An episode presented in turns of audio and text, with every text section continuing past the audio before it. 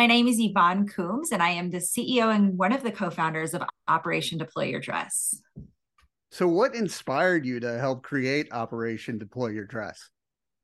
You know, I we've said this many times to people, but we've kind of considered Operation Deploy Your Dress our accidental baby. It was supposed to be a two day event that we were doing at Fort Bliss, Texas.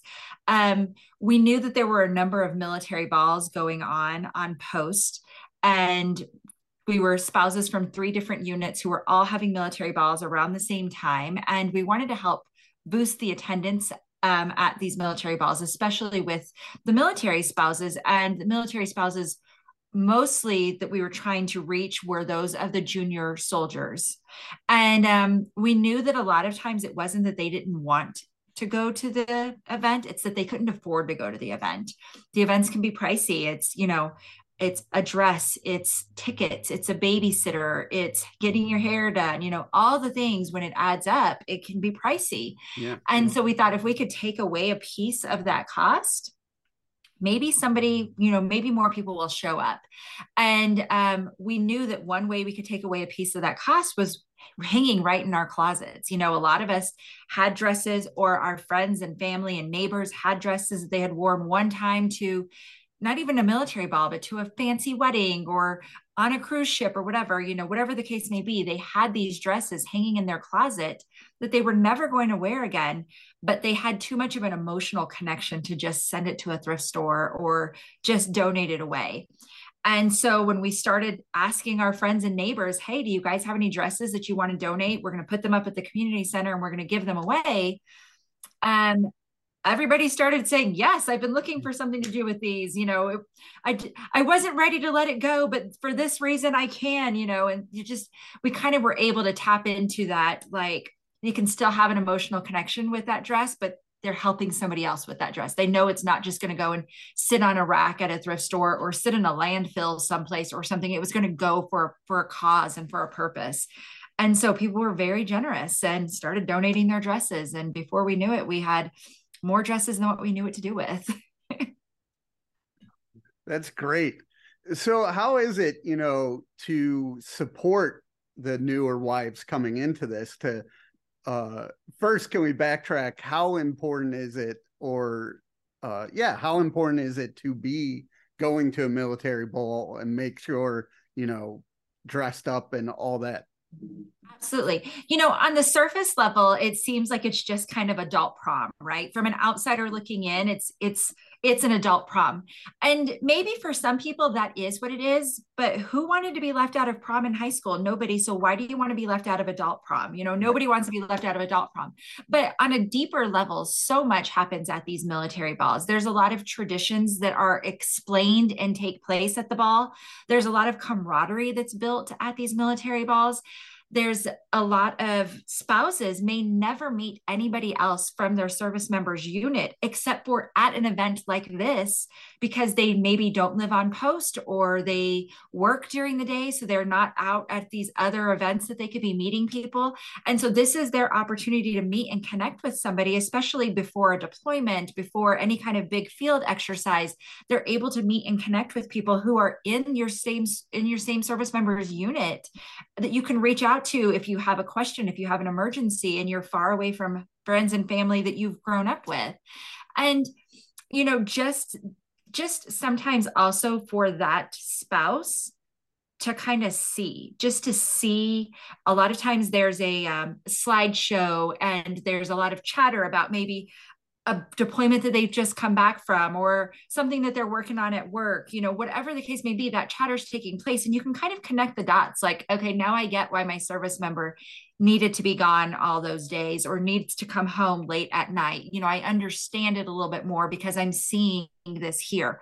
These people are depending on them. These people are you know they're they're part of a team. It's more than just kind of a cog in a machine. They're truly part of a team and a family there as well. And you're able to see that and connect with that as a military spouse, how important is it to have a support system with people going through uh, similar experiences? I think that that's the key. It's with people going through similar experiences. Like, I remember my very first duty station that I went to with my husband. Um, I was in Washington state. My family was all in New Mexico. I had never lived away from home, never lived away from my friends that I had grown up with and went to high school with, you know, never lived away from my parents and my brother and my cousins and my aunts. I didn't have that that ready-made support system.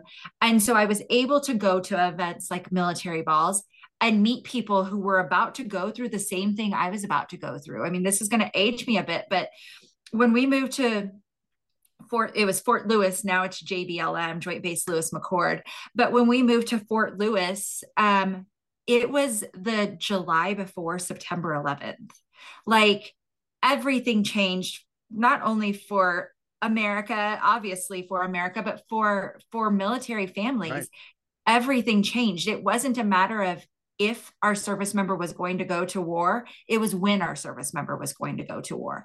And to have those military spouse connections of people who were having those same fears, those same anxieties, those same questions, those same everything at that time was important. I could t- I could talk to my family back home. I could go home and visit my family and they could empathize with me, but they couldn't relate to what I was going through. And so it's important to have those connections and then bringing it to you know a, a place where you you could feel good and look good and all that. So what does the future hold for uh, operation deploy your dress? You know it's it's kind of funny. We never know what the future holds for operation deploy your dress. We've always joked around that it's kind of this ball that rolls and we just kind of run alongside and guide it keep it out of the gutters, you know, kind of like a, a bowling ball down a right. bowling lane. We're the we're the bumpers, we're the bumpers and and attempt to keep it out of the gutters and just let it kind of do its thing. And it's and the beauty of it is is it's military spouses helping military spouses at the core. But its entirety is really everybody that's helping this you know it, it is bridging that gap between the military and civilian community it is bridging bridging those those similarities between army spouses and navy spouses and marine corps spouses because we are all army spouses that started it but we have branched out and helped and worked with spouses of all branches of service you know? So it's although it started as out as a very army centric um organization. We are very purple, which is what they say in the military when it's an all all yeah. services thing. We're a very purple organization at its core now. How does it feel for you personally to have a positive impact in people's lives?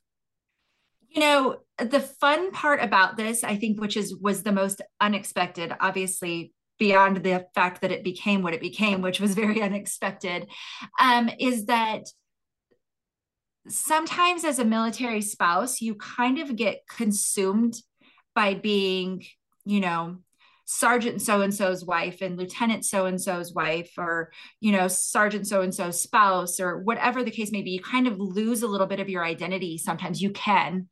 Um, and this has just allowed us all to gain an identity in helping while helping other other military spouses and pulling other military spouses in too to say hey like look come over here. You i know you maybe you don't have time to have a full-time job right now because of just the way that military life is going or you don't have you know you're you're busy with small children so you only have a couple hours a week. But we have a use for you with whatever amount of time you have and with whatever talent you have. So let's let's figure out how we can use it. Let's figure out how we can help you and help us and help the greater community as a whole all at the same time. And so I think that's been the biggest surprise is just how much of an individual identity I was able to gain from this. You know, I joke around that the first time my husband, he was working at the Pentagon and he came home and told me,